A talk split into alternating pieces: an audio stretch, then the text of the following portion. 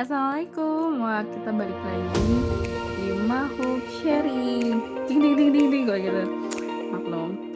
Ya, alhamdulillah bisa ketemu lagi ya kan. Semoga dalam keadaan sehat, semoga ibadahnya semuanya dilancarkan, hajat-hajatnya juga dan selalu enjoy your life dan selalu bahagia. Oke.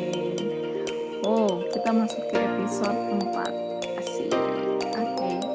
Gimana sih Deni normal sebelum hari terakhir Ramadanmu?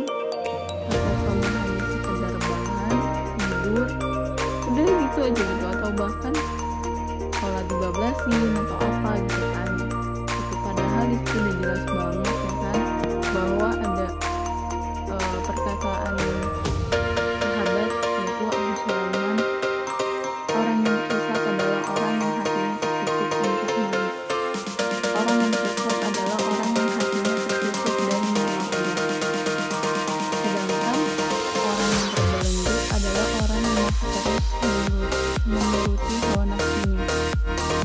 bila kita tengok sejarah para pejuang sekaligus ulama terdahulu saat mereka terpaksa dipenjara oleh penguasa yang mereka tetap berkarya atas nama ibu Islamnya generasi salaf yang menghasilkan karya besar di penjara kemudian ulama-ulama abad ke-20 seperti Said Nursi dan bahkan di Indonesia kita juga mengenal Buya Hamka lewat tafsirnya yaitu tafsir Al-Azhar.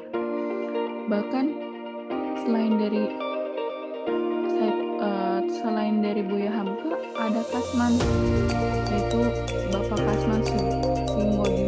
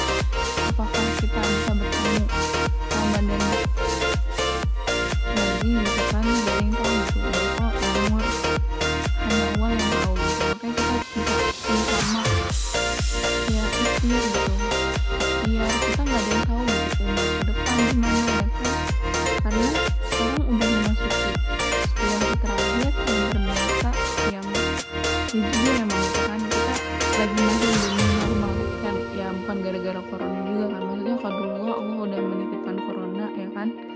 Gitu. Yang terbiasa beriktikaf kali ini harus berdiam di rumah.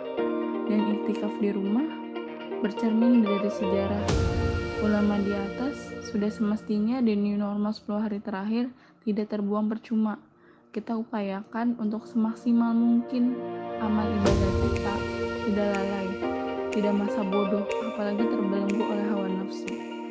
Kita memiliki banyak waktu untuk introspeksi diri dan untuk mendekatkan diri kepada Allah. Semoga Allah panjangkan niat kita Allah tahu gitu.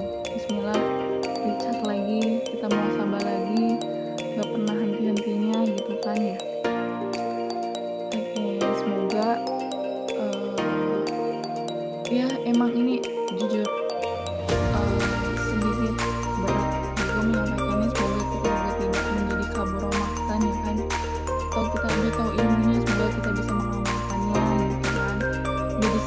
muslim dan uh, ikhtiar sebagai muslim